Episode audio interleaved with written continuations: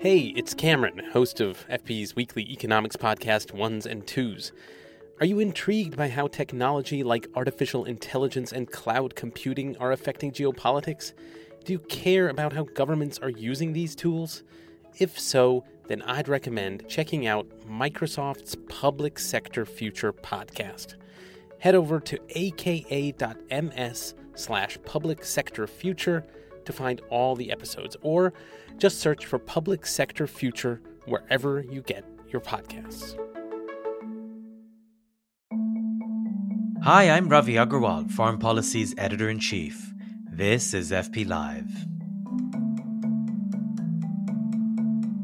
Welcome to the show. We often discuss competition between the United States and China on FP Live, and rightly so, it drives so much of geopolitics. But one issue that often comes up in US China discussions is Taiwan. And the problem there is that we mostly have that conversation without hearing enough from the Taiwanese people themselves.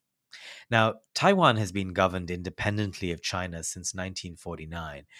Beijing views the island as part of its territory, and it has vowed to, quote, unify Taiwan with the mainland. Taiwan has lived under the shadow of this threat for decades. But as China has expanded its military and its economy, this threat has grown and grown. There are many analogies between a potential invasion of Taiwan and Russia's actual invasion of Ukraine, and that is why Taiwan has been watching events in Europe very closely. One thing that makes Taiwan even more important economically than it already is is its complete domination of the market for high end chips. Taiwan is responsible for more than 90% of the best semiconductors. So a blockade of Taiwan would have immense ripple effects for the global economy. So, how is Taipei thinking about its security? What does it need from the world? And how does the world view a potential invasion from China? I spoke with Joseph Wu this week. He is the country's foreign minister. As always, subscribe to FP to watch these discussions live and on video and to ask questions. There's a big discount going on our site. Just use the code FP Live when you check out. Let's dive in. Minister Wu, welcome to FP Live. Well, thank you very much, Ravi, for this interview. It's our pleasure. So, the G20 concluded last weekend Analysts expected the group would fail to produce a joint statement because of disagreements over the war in Ukraine, but they did produce a statement and it barely mentioned the war in Ukraine and it completely avoided mentioning Russian aggression. Sitting in Taipei, when you heard the news about the joint statement, how did you react? Uh, we were a little bit disappointed because the war in Ukraine uh, is something that we should pay attention to. The Taiwanese people are paying a lot of attention to the war in Ukraine because we think that uh, it is not right for any country at all to launch a war against another democracy. And that war is not just. And the kinds of uh, atrocities and destructions is something that's not supposed to happen. And the Taiwanese are looking at the war and thinking that if that is the case, maybe China will have the same intention to launch a war against Taiwan and the result will be similar to what the Ukrainians are suffering. And therefore, from the Taiwanese perspective, we want to help the Ukrainians and we want to stop the war from happening uh, and we want to stop the war in Ukraine. And if the international community or international organizations are not able to stop the war in Ukraine, I think the Chinese might be tempted to do similar things against Taiwan or against other countries in this region. You know, so I brought up this question, of course, given some of the parallels between Russia's invasion of Ukraine and a potential Chinese invasion of Taiwan. When you look at the war in Taiwan, what lessons are you learning um, for your country? Indeed, we are paying a lot of attention to the war in Ukraine, and we try to draw lessons from the war in Ukraine, as opposed to the original expectation that Russia will be able to take over Ukraine very quickly. Uh, the Ukrainians were fighting very bravely, uh, keeping the Russian troops at bay. And uh, uh they use asymmetric warfare uh, to keep uh, one of the largest military in its defense. And also, there's a lot of international support for the Ukrainians. And these are all the lessons that Taiwan is being learning from the war in Ukraine. The first is the determination to defend one's own country. And we see that the Ukrainians are terribly determined to defend their own freedom and their sovereignty. And this is what we want to learn from. And uh, the regular people here in Taiwan or the Taiwanese government are more determined than ever. And we are getting uh, better prepared. And we are trying to train our soldier more. And when our soldier or our regular people are more prepared, they are even more determined because they know they are well trained to deal with the situation. And the second is uh, asymmetric warfare. Uh, if you look at what's going on in Ukraine, uh, asymmetric warfare is rather effective. And we are conducting our military reform right now, and we are going into the asymmetric uh, warfare uh, preparation. And I think this kind of preparation is rather going very effectively. And we know that uh, this is the best way to deal with the Chinese invasion.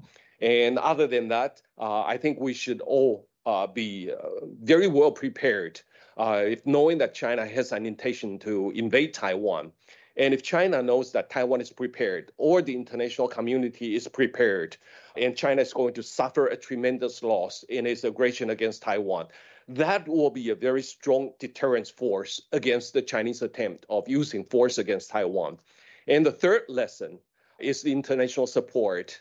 Uh, after the war broke out uh, in Ukraine, or after the Russians invaded Ukraine, uh, we saw that uh, major democracies throughout the world uh, came to support the Ukrainians, uh, including Taiwan. You know, originally we did not have too much political relations or e- even economic relations with Ukraine, but the Taiwanese people and the Taiwanese government, Uh, you know, try to uh, provide a lot of support, uh, humanitarian support for the Ukrainians as well. And I think these kinds of international support is keeping the Ukrainians knowing that they are not alone in dealing with the Russian invasion. They have the international community backing them up. So the international support is something that uh, Taiwan should also look out for. And we have been working very hard during this period of time to uh, work more with uh, the key country, of course, the United States. And we are also improving our relations with uh, countries like the UK, Canada, uh, Australia, Japan, and etc. And we know that uh, the democracies now are more supportive of Taiwan than ever. Mm-hmm. If you look at the uh, major gatherings of the international community, like G7 or EU summit and etc., there's always a mentioning of Taiwan. Like peace and stability over the Taiwan Strait is very important, or opposition to unilateral change of status quo, or the peace and stability over the Taiwan Strait is an uh, integral part of the global security and prosperity. And I think all these kinds of mentioning, uh, showing support to Taiwan on the one hand, and saying no to the Chinese uh, military coercion or threat against Taiwan. So all these are being learned by the Taiwanese people, and we want to continue all this trend of uh, catching the international support and train ourselves uh, better for the situation in the future impossible Chinese aggression against Taiwan. So I think you very eloquently laid out the lessons to learn from what Ukraine has done well. Um, are there any lessons to learn um, from mistakes that Kiev might have made over the last couple of years? Uh, yes, of course. Uh, we are looking at uh, historical sequences. Uh, what happened in Europe? Uh, if you look at uh, the the case of Georgia in 2009, in the case of Crimea in 2014, we weren't able to stop the Russians. And I think the Russians were emboldened to uh, go further. And that's what happened last February uh, over the war in Ukraine. And if we were able to stop the Russians at Crimea or Georgia, I don't think that the, the war in Ukraine would happen. And by the same token, if you look at the uh, expansionism of the Chinese government at this moment, the Chinese were suppressing Xinjiang residents, suppressing the Tibetans, and there was a suppression of uh, Hong Kong people by uh, imposing the national security law over Hong Kong and have taken away every bit of freedom uh, from the Hong Kong people. And these are things that we watched and we weren't able to stop. And now the Chinese are going after Taiwan. The Chinese are going after the South China Sea. The Chinese are also going after the East China Sea. So we need to be able to stop China in order to prevent China from thinking about launching a war against one of its neighbors. And if Taiwan is not able to keep the way it is, uh, or uh, keep its uh, freedom and democracy, being uh, engulfed in the Chinese expansionism, I don't think that the, the rest of the Indo-Pacific is going to be safe. And therefore, the lesson that we have learned from the failure of deterring Russia from going after Ukraine is also something that we need to be very sober about. We mm-hmm. need to be able to deter the Chinese from uh, further expansion, especially going after Taiwan with military force.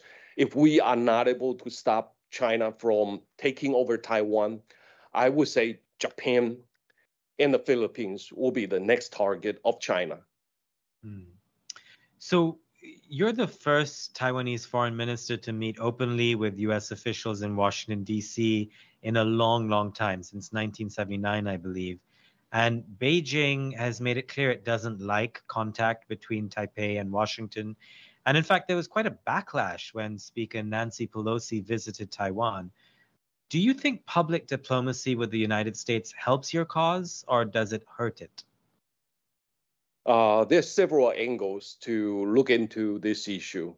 Uh, if you look at the Taiwanese uh, people's uh, aspirations uh, to be playing more roles in the international community, to be able to take part in international organizations, or to be able to recognize by more members of the international community.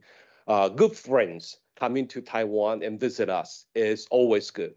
Uh, if you look at uh, Speaker Pelosi's visit to Taiwan, it's uh, highly welcomed by the Taiwanese people.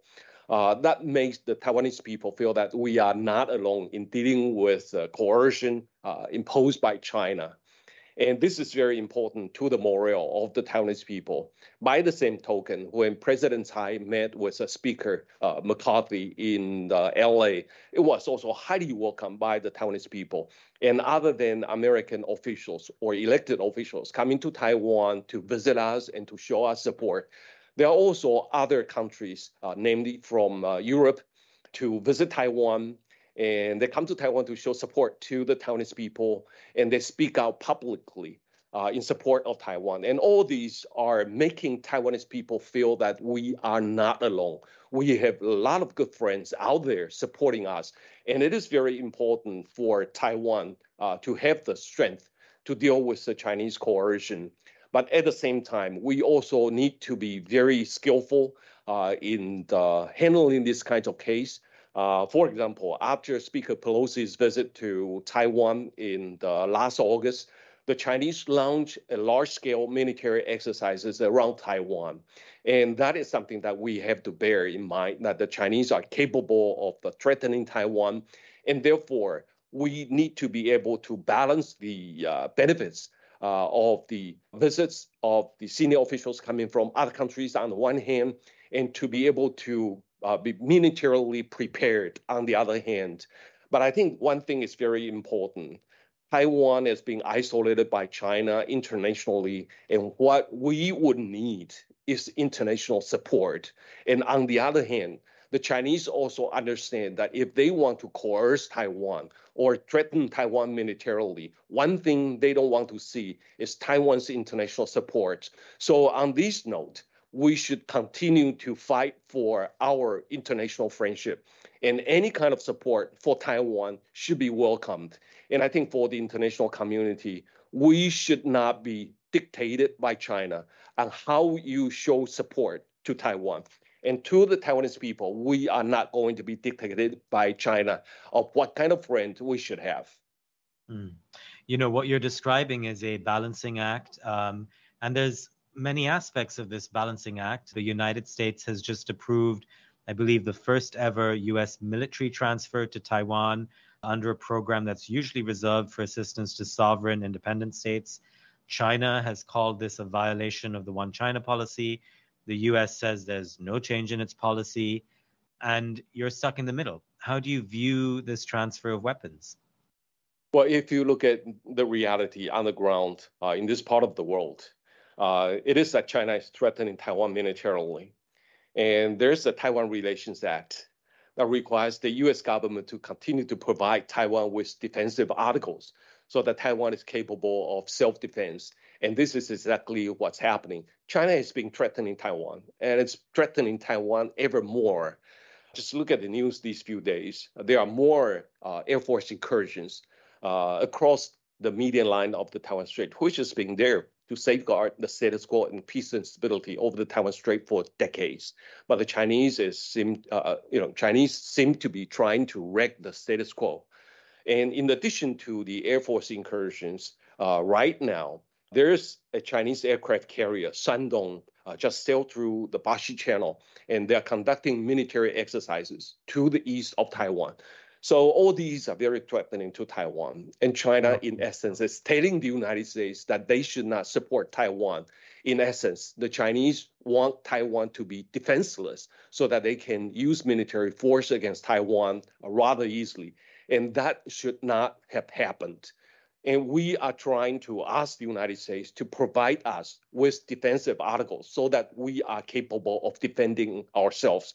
And if Taiwan stays weak, and I think that will be a great, th- great thing because that is uh, inviting uh, the Chinese to have aggression against Taiwan. We need to be strong militarily, and the United States has been providing Taiwan uh, with defensive articles and also help us uh, the training of our troops to be able to use those uh, uh, defensive articles, and that is being highly appreciated by the Taiwanese people. And because of this, we are able to deter the Chinese from launching a war against Taiwan. So, in my mind, there's little doubt um, that Taiwan needs to be strong. Uh, that's fair. Yes. But when you look at the relations between the United States and China, so we mentioned Speaker Pelosi's visit, and right after that, there was a real deterioration in relations between the United States and China. There's another aspect of this. Every time President Joe Biden, um, when he's speaking in public, he often says that the United States will come to Taiwan's defense if China attacks it. This, of course, diverges a little bit from uh, the White House's stated one China policy. And then what happens when President Biden says these things, they call them gaffes, and the White House tries to correct the record and says, no, no, no, we stand by the one China policy. But what happens in the end is US China relations take a step back each of those times. Sitting in Taiwan, how do you see the balancing act that Washington has to perform as it tries to support Taiwan on the one hand, but it's seeing a relationship with China which is spiraling downwards? Uh, appreciate it very much for raising this issue. If you look at the situation Taiwan is in, on the one hand, China has been threatening Taiwan. There's no doubt about it. And on the other hand, the United States is providing all kinds of support for Taiwan, and there's no also no doubt about it. So under these kinds of circumstances, the interaction in between the United States and China is always something that uh, we have been watching uh, very closely. But the relations between uh, the United States and China has been deteriorating uh, for years, not just you know, uh, in the past few years or after Speaker Pelosi's visit to Taiwan. And, and uh, not just at, for, not not just because of Taiwan. To be clear, it's deteriorating for many that's right. reasons. That's right. For trade, for suppression of human rights, uh, or for the expansion of uh, the uh, Chinese authoritarianism in this part of the world or the Chinese attempt to destroy the free and open Indo-Pacific. So all these are the reasons contributing to the deteriorating relations between the United States and China. And therefore, uh, when we watch the uh, event or the relations between the United States and China evolving, we are always in high alert to make sure that Taiwan's position remains strong and our relations with the United States remain very robust. And uh, I would like to tell you that uh, despite the relations uh, in between uh, the United States and China suffering from uh, ups and downs, the relations between Taiwan and the United States have always been very strong. If you look at back, look back to the uh, President Trump's era, uh, our relations with the United States at the time was uh, increasing tremendously uh, during that period of time uh, in security arena, in economic affairs, or in other type of relations. That was very strong.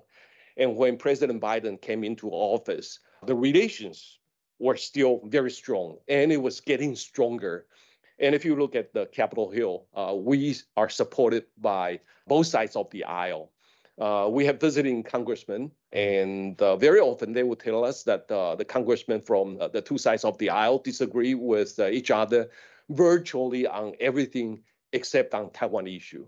And they look at the Taiwan issue as the uniting issue. So we are very happy to be able to work very closely with the United States, with the administration, with the Congress, with both sides of the party. And I think this kind of direction is not going to change.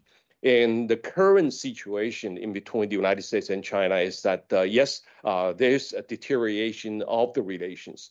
But I think if there's going to be a war, Taiwan will be the first to suffer. And we are very glad to see that the administration has been uh, taking up all kinds of measures, on the one hand, to deter the Chinese from launching a war, and on the other hand, to try to manage the situation to prevent uh, the Chinese from thinking that the war is the only result that they can go for. So this mm-hmm. is a situation in the uh, relations between uh, the United States and China.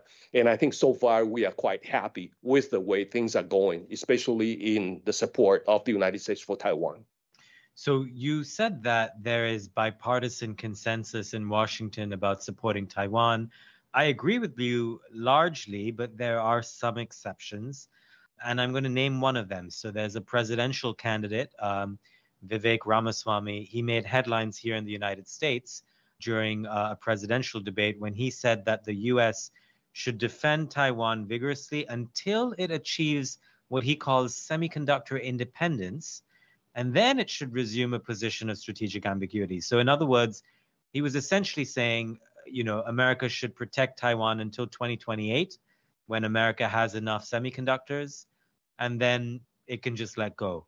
So there's an emerging strand of foreign policy thinkers, especially in the Republican Party. How much does that worry you when you hear proposals like that? What is the reaction in Taipei? Uh, the reaction from Taipei is that uh, this is such a unique voice and it's not in line with the majority voice or the mainstream uh, view on the U.S. Uh, Taiwan relations or on how the U.S. should continue to support Taiwan to be able to deal with the Chinese military coercion. So that kind of a very unique voice uh, is being read uh, here in Taiwan. Uh, but there's no real reaction to that because that is too unique, uh, you know, uh, in essence. But I think the uh, semiconductor industry, that is something that uh, we have been uh, discussing here in Taiwan, and that is also one element that we have been working very closely with the United States. There's a high concentration of uh, semiconductor chips uh, here in Taiwan. Uh, for instance, for the highest end of semiconductor chips, about 92% are actually produced here in Taiwan. So if you look at uh, the supply chain or the supply of uh, semiconductor chips uh, in the whole supply chain, if there's going to be a war in uh, Taiwan, uh, I think the interruption of the supply chain is going to have a very serious impact on the international economy. And the war in Ukraine has already taught us that that war is not just limited to Ukraine that also has an impact on the global energy supply, food supply, and inflation, and etc. And if there's going to be a war uh, involving Taiwan, uh, the kinds of impact, as many would indicate, that it will be more serious than the war in Ukraine. And therefore, there's a, a large uh, you know, uh, international consensus right now that the safety or security or uh, peace and stability over the Taiwan Strait is uh, very important to the international or global prosperity and security. And because of that, I think there's a growing international awareness that uh, they should try to keep the status quo and keep the peace and stability over the Taiwan Strait. But of mm-hmm. course, uh, we understand that uh, the uh, resilience of the supply chain is also very important. And the United States is thinking about building its own semiconductor supply chains in Phoenix, Arizona, And we think that is uh, something that Taiwan can work together with the United States. And uh, therefore, we try to work together with uh, Arizona government and also with the Biden administration to set up the uh, semiconductor production. If I may, Minister Wu, I just want to push you a little bit on that because a lot of analysts uh, describe what you're talking about as a so-called silicon shield. So, you know, Taiwan is extremely important to the global economy because of all of the, things you were saying, because of the semiconductors it produces. But the United States and China and India and several other countries are now ramping up their own semiconductor industries at home. And part of their hope in doing so is to become self sufficient and reducing dependence on your country. So, on the one hand, you are saying you would like to partner, you know, in Arizona, for example, but doesn't all of that threaten the Silicon Shield uh, as such? Well, appreciate it very much for raising this concept, silicon, uh, silicon shield. Uh, actually, we are not thinking that way. Uh, we are thinking that uh, Taiwan's ability to produce semiconductor chips or Taiwan's strength in the uh, international supply chain is something that we should share with the international community. We want to be able to contribute to the international prosperity from our strengths rather than using it uh, to go against China. And on the other hand, if China wants to attack Taiwan, that would not be a factor, a serious factor for China to consider. If they want to attack Taiwan, they would attack Taiwan anyway. So uh, what we would want to do is to be able to share this uh, uh, important factor with the international community. So in the process of discussing with the United States, it's not only the TSMC going to uh, Phoenix, Arizona. There will be also upstream uh, like material supply or machinery and the downstream uh, testing and packaging companies and also application companies that will be going together with the TSMC to Phoenix, Arizona. So there can be a supply chain in that area.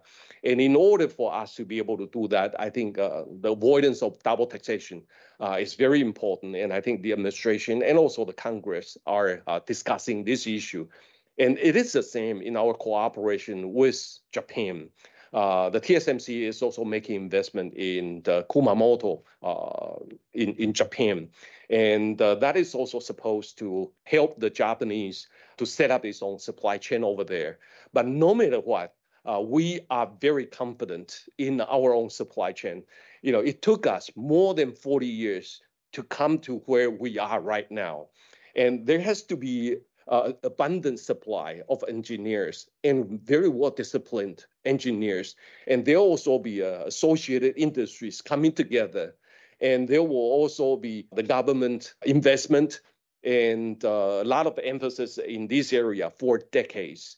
And all these are not to be replaced by any other country. I think it's just too difficult for any other country to replicate what we are right now uh, even though there are other countries that are trying to produce, but they are producing for their own specific needs.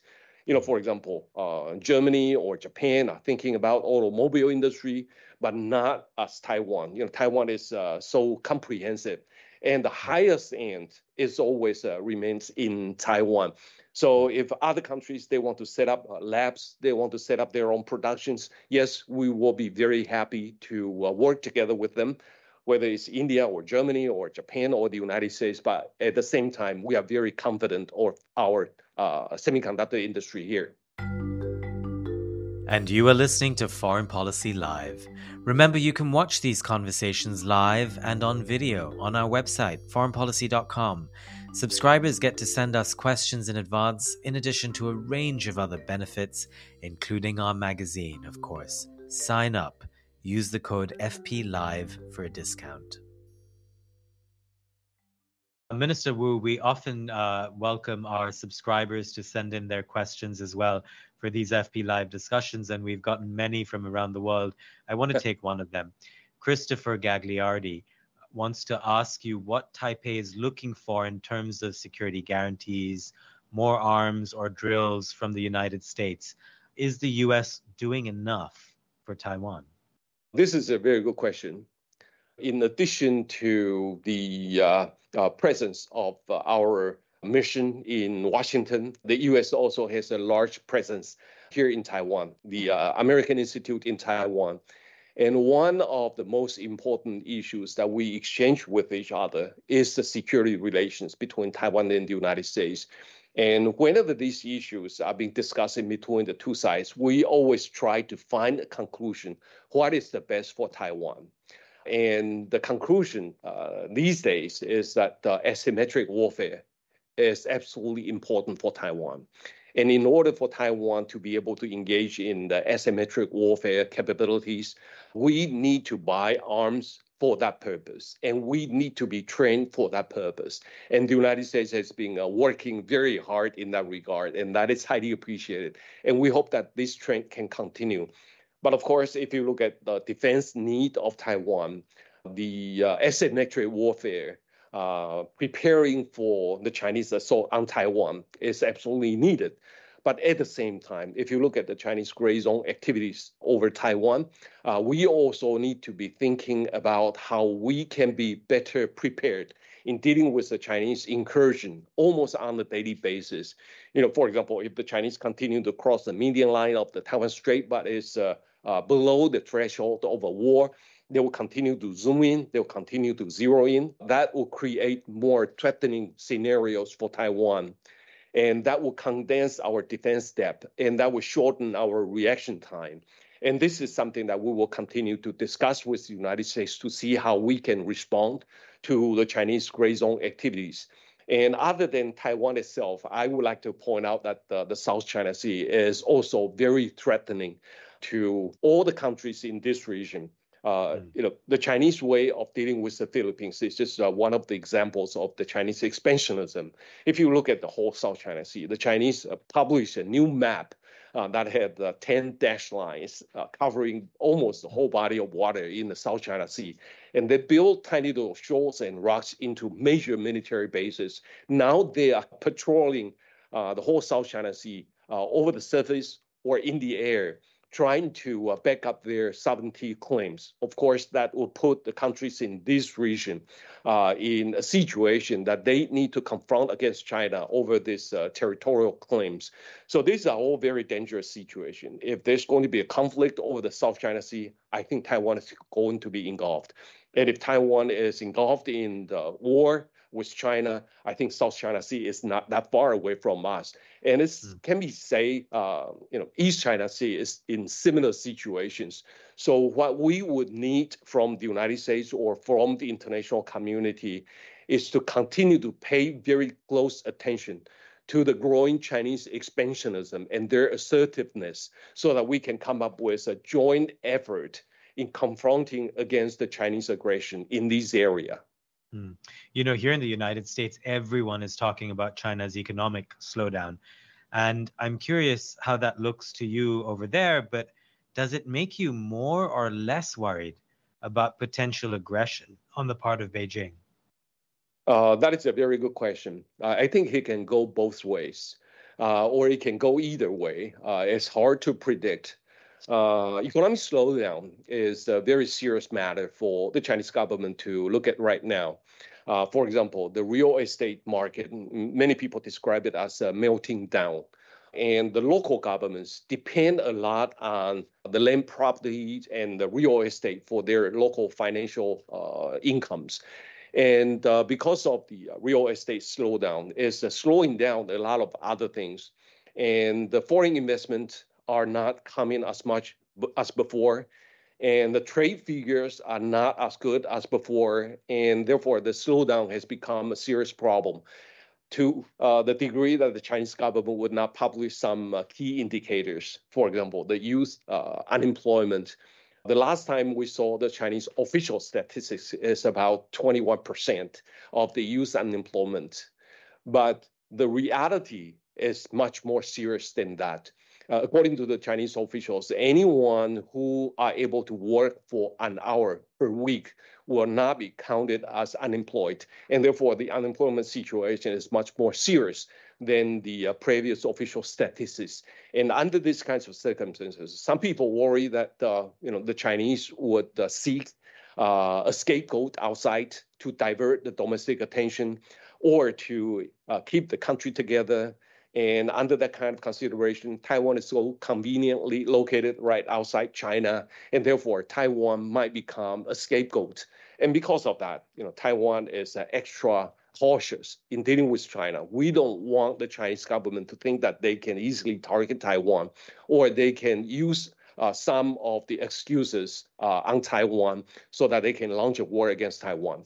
But on the other hand, if the Chinese economy is slowing down, that will be curbing the Chinese ability in the outward expansion, in their military capabilities and etc. But it will take a few years before the Chinese central government's ability is curbed.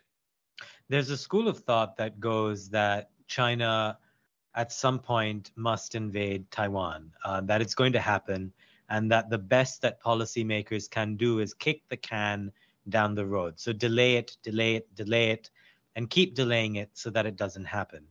Um, but let me go back to that first part. Do you think that it is inevitable that China will at least attempt to try and invade Taiwan? I don't think it's inevitable. And I don't see that it's imminent right now. The Chinese have uh, ancient military philosopher Sun Tzu, and uh, his principles are being followed by the Chinese decision makers or the Chinese military. And the number one principle of Sun Tzu is to crush the enemy without the actual use of force or the uh, uh, actual use of war. And I think what China has been doing uh, right now is following that principle. They would threaten Taiwan to increase the threat against Taiwan so that they might see that Taiwan crashed or uh, could not stand it anymore and therefore yielded to Taiwan to accept the Chinese uh, conditions that Taiwan is part of the PRC and to be ruled by the PRC as a result. But I don't think that is uh, what uh, we should accept. And therefore, what we would need is to be able to defend ourselves so that China understand that if there's a war, uh, you know, involving Taiwan, the Chinese side will also have to pay a very dear price for it. And I think uh, the preparation on the Taiwan side is to make China think twice before they launch a war against Taiwan. So I don't think the war is imminent, and I don't think it's inevitable. And the uh, war or if there's going to be a war, it's going to have serious consequences on the international economy. And as a result, we are seeing more countries now are speaking out on the Taiwan issue. And all these uh, voices coming from the international community cautioning China that peace and stability over the Taiwan Strait is very important, or their opposition to the unilateral change of status quo all these are going to be very important deterrent forces against the Chinese from thinking about war. So I want to push you on that a little bit. We've sort of touched on the international community several times now in this interview, and sometimes in comparing this situation with Russia's invasion of Ukraine. But in the Ukraine situation itself, there are so many countries around the world that are choosing to sit on the fence. And it strikes me that Taiwan's task here is even more difficult because you do not have formal relations with many countries around the world. You are not in the United Nations.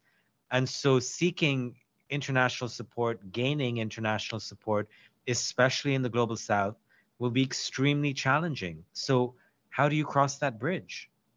It's not easy indeed. What we have been trying to do uh, is to strengthen our relations with uh, key like-minded partners.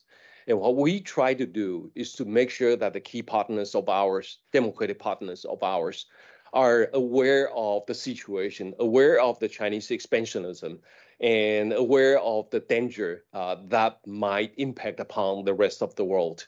And as a result of our hard effort, there are more countries that are speaking out on the Taiwan issue. You know, the United States, Canada, the UK, Germany, France, even Czech Republic, Lithuania, Japan, uh, Australia, and even the Koreans and the Philippines. Nowadays, they are speaking about um, the importance of peace and stability over the Taiwan Strait, and they oppose unilateral change of status quo. And all these are very strong voice. And these are the countries that do not have uh, formal diplomatic relations with Taiwan, but they are willing to speak out for Taiwan. And other than uh, their verbal statements, uh, many of these countries are also taking up concrete actions. For example, the countries that I mentioned have uh, uh, their uh, Indo-Pacific strategy, and uh, their Indo-Pacific strategy is to have more connections with the Indo-Pacific area. And one of their primary target is to strengthen their relations with Taiwan. And other than strengthening relations with the countries in the Indo-Pacific, they are also conducting freedom of navigation operations in this region.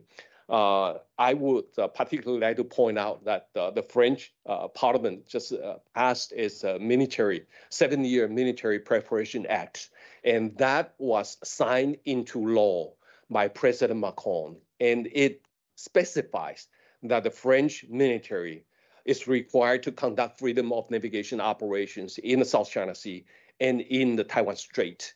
And other than that, you know, just a couple of days ago, we saw the uh, joint freedom of navigation operations by the American and Canadian naval forces along the Taiwan Strait. And these are very strong indications that uh, all these countries that I mentioned are very interested in the peace and stability over the Taiwan Strait, and they are willing to take up concrete actions to show that uh, they really care and they want to deter the Chinese from thinking about war. Minister Wu, I began this interview by talking about last week's G20. So I want to end by looking ahead to the United Nations General Assembly. Taiwan, of course, is not a member state. You've called on the UN to admit Taiwan as a member. How could that actually happen? Do you see that as feasible? It is still very hard and we have to recognize that. And it's just it's not just the United Nations; it's also other major international organizations. Uh, the Chinese have been uh, in you know very serious preparations to infiltrate into the secretariat of the major international organizations, and they try to condition all this uh, secretariat of uh, major international organizations, asking them to accept the notion that Taiwan is part of the PRC so that Taiwan can play no role uh, in these international organizations. But I think there's a hope. The hope is that major countries in the world now understand that China is threatening Taiwan. And the UN is the major international organizations to ensure peaceful outcome of international dispute. And if China continue to uh, violate the uh, UN Charter, uh, number one tenet of a peaceful settlement of international dispute, I think the international community will think about uh, the feasibility of Taiwan's participation in the United Nations and the uh, associated international organizations. War is something that we don't want to see.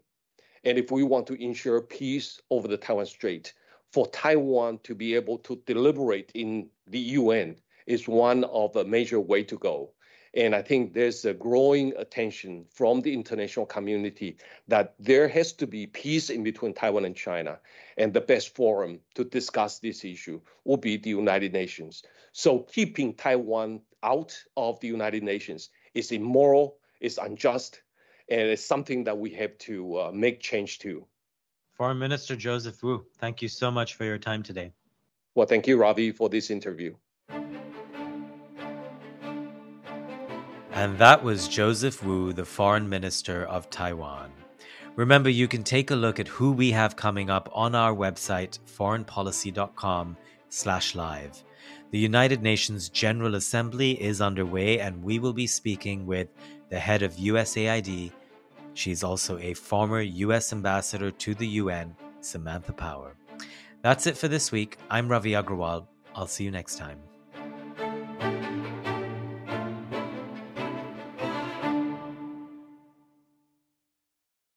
Hi, I'm Annelise Riles, professor of law at Northwestern University.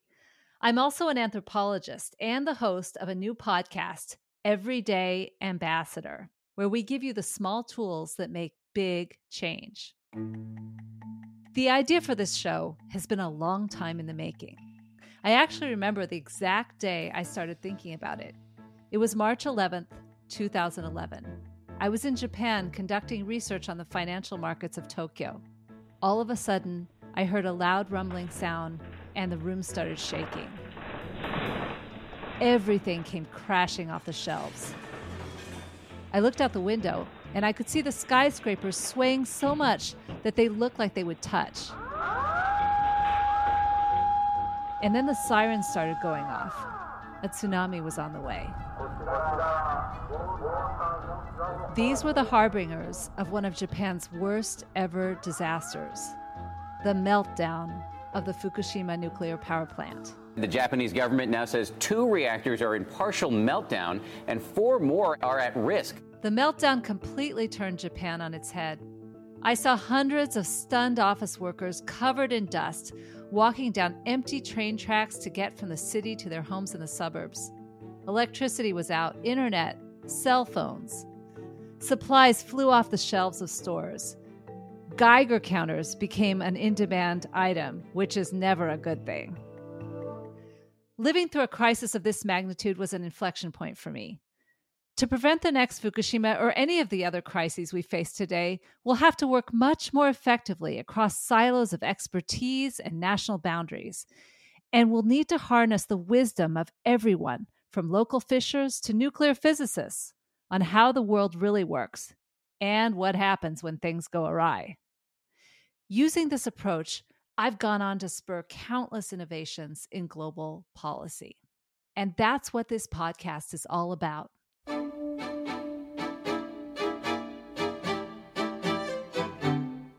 Everyday Ambassador peels back the curtains of high stakes leadership and gives everyone backstage access to the most powerful methods of diplomacy. In each episode, we'll break things down into deceptively simple moves that everyone can make to help build a more peaceful and sustainable world. Like giving a gift. You want to make it tasteful, you want to make it thoughtful. You thought about the other individual, you thought about what their likes and dislikes are or creating a fiction. Taking on a fictional scenario and a role outside of the one that you occupy in your day to day life allows you to think through what you would like to have done differently. Or just taking the time to have fun. Trying to see this as more so building long term relationships that are going to be helpful uh, down the line when negotiations are a bit harder, as all negotiations are. Each week, you'll hear surprising stories which reveal the moves you can make to change the status quo, to find ways to connect and move things forward. So join me and become an everyday ambassador, coming to you this spring on Apple, Spotify, or wherever you like to listen.